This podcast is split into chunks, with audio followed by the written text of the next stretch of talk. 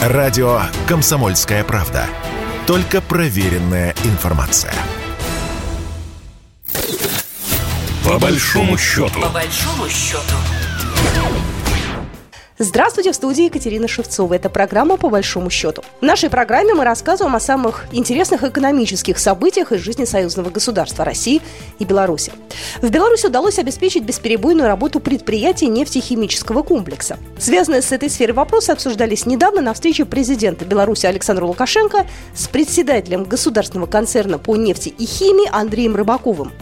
Глава государства в первую очередь поинтересовался работой нефтеперерабатывающих заводов в условиях санкционного режима. Прежде всего, работа НПЗ.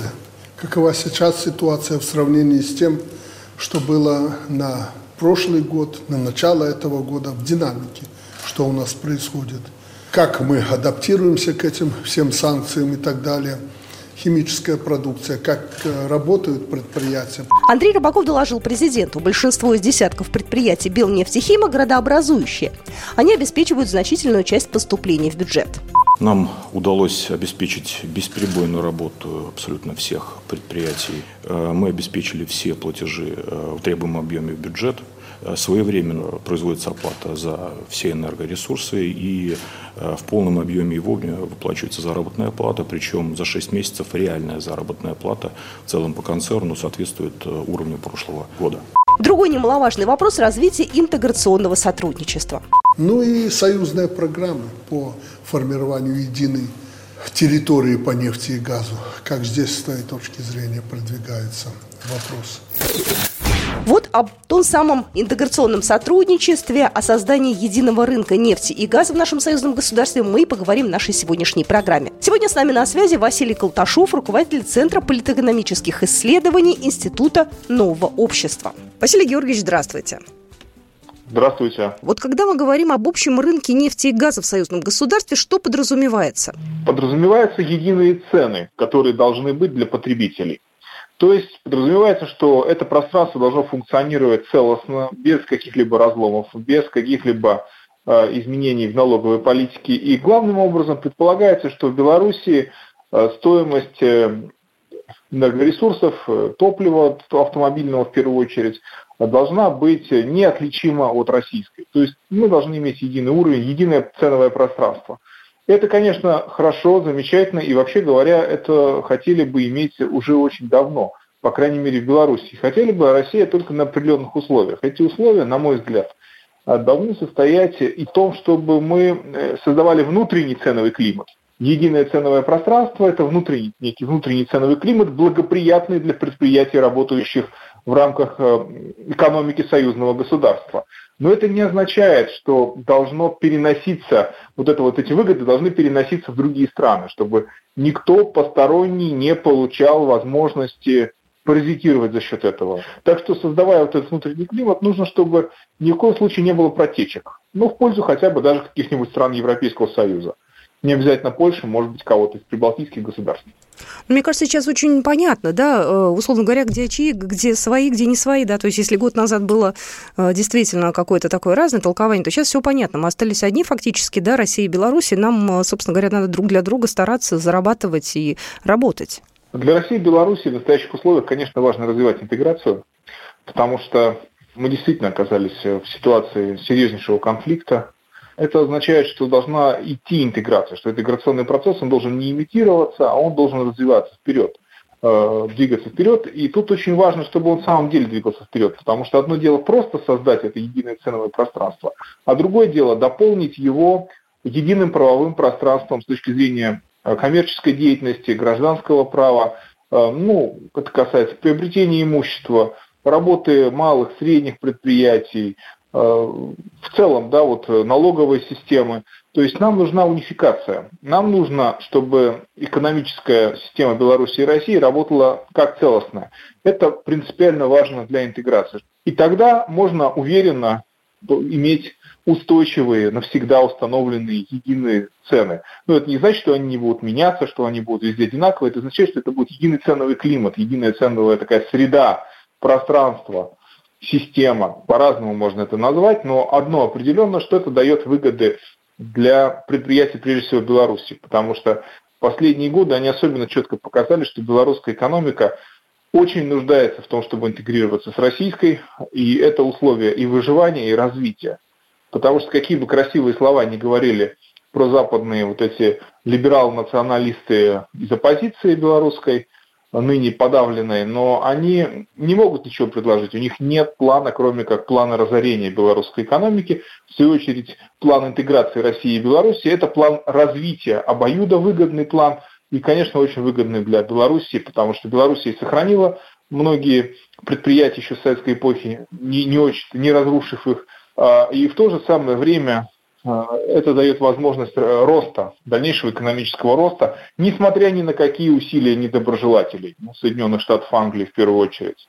Э, знаете, по поводу интеграции, процесс э, идет достаточно сейчас быстро, и, насколько я понимаю, про этот рынок единый, э, там чуть ли не фигурирует 2023 год. Работа должна произвестись такая достаточно масштабная, здесь и касается юридической стороны, да, и бизнеса. Это вообще реально сделать быстро? Или это такая махина, которую надо, не знаю, там, годами двигать? Вот как раз годами двигать не надо. Надо двигать быстро, но быстрота движения в этом направлении – она зависит от того, насколько успешны оказались иные проекты. У нас там было много дорожных карт, по-моему, 18 в итоге осталось, э, и э, надо, чтобы вот этот вот климат да, ценовый, он был э, соединен с общим движением к объединению. И если это движение есть по другим направлениям, то по этому направлению тоже можно все сделать уже в 2023 году. Э, Андрей Рыбаков, глава Белнефтехима, после беседы с президентом поделился подробностями журналистам и сказал, что работа идет, э, значит, интеграционная по двум трекам. Э, с Россией мы обсудили, в рамках союзного государства об этом поговорили и в пятерке ЕАЭС. А там вот как это все будет выглядеть? Ну, вообще, хотелось бы, чтобы Евразийский экономический союз, он подтягивался за Россией и Белоруссией, чтобы то союзное государство, которое которая сформирована Россией и Белоруссией, и где интеграционный процесс идет по э, неким уже определенным маршрутам, где,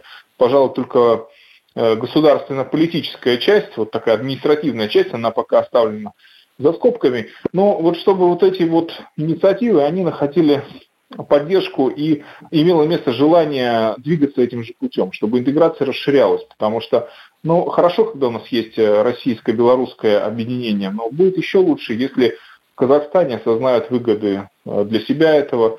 Э, лучше это будут понимать в Армении, в Киргизии. И в результате мы получим такое более активное развитие процесса, тем более, что сейчас мир погрузился в новую среду, ну, кто-то называет это кризисом, а кто-то называет это праздником жизни, замечательным периодом цен, да, я говорю про некоторые страны-экспортеры, Э, но дороговизна ресурсов, вот что пришло. Ресурсы стали очень дорогими. Из всех стран Евразийского экономического союза Россия обладает настоящим большим запасом необходимых ресурсов. Это энергоресурсы, это другие ресурсы, сырье, это, наконец, капитал, это ресурс управленческий. Все это можно применить более широко и вместе с этим поддержать экономики, входящие в ЕАЭС, дав им тоже импульс, потому что они, в свою очередь, буксуют вот в Казахстане, если на него посмотреть как на особое такое место, падение рубля в связи с э, началом санкционной войны Запада, новой санкционной войны, ну, когда началась специальная военная операция, вот тогда падение рубля потянуло за собой ТНГ. Казахстанская валюта тоже упала. Потом рубль начал выправляться, выправляться, усиливаться, а с ТНГ такого не произошло, и э, в июле в Казахстане развернулась битва за сахар, потому что граждане стали за этот сахар чуть ли не драться в магазинах, поскольку обнаружился дефицит, обнаружилось, что цены растут, и продукты будут пропадать и дорожать, и это вызвало сильный ажиотаж. То есть это вот демонстрация того, насколько даже такая крупная вроде бы экономика, как казахская, казахстанская, она малоустойчива в настоящих условиях, и как на нее сильно может влиять мировая тенденция к повышению цен. Наконец, проблемой для этих экономик, и это отличает их от России и Беларуси, является то, что они э, достаточно далеко ушли по пути, проложенному Международным валютным фондом, вот этими вот западными советниками, потому что они выстраивали модель какую? Что они вывозят ресурсы вовне, а потом вывозят прибыль вовне. А это происходит еще и потому, что заводится большое количество иностранного капитала. В Казахстане на многих месторождениях доля иностранного бизнеса превышает 80%. То есть вообще непонятно, в какой мере это казахстанские предприятия. Там считалось, что будут свои, это будут хотя бы банки. Эти банки регулярно спасали, начиная с 2008 года, тратя на них резервы. Но это тоже не работало на развитие обрабатывающей промышленности. стоит вопрос о том, а как же развиваться, как обеспечить ценовую стабильность у себя, а, как а, развивать обрабатывающую промышленность, с кем кооперироваться и как кооперироваться. И выясняется, что без России это сделать невозможно. А без России, ну а если с Россией, то как? И вот здесь как раз модель российско-белорусского сотрудничества, она предстает во всем своем значении, потому что она показывает, что вот так, вот маршрут. Маршрут – это углубление интеграции. Это не разговоры об интеграции, взамен на которые Москва щедро рассыпает нефть, газ, зерно и все, что вы захотите. А это настоящая интеграция, которая в состоянии обеспечить фундамент в новую, очень непростую экономическую эпоху для экономического роста и развития. И здесь без интеграции никак, и модель этой интеграции тоже понятна. Василий Колташов был в нашем эфире, руководитель Центра политэкономических исследований Института нового общества. С вами была Екатерина Шевцова. До свидания. Программа произведена по заказу телерадиовещательной организации Союзного государства. По большому счету. По большому счету.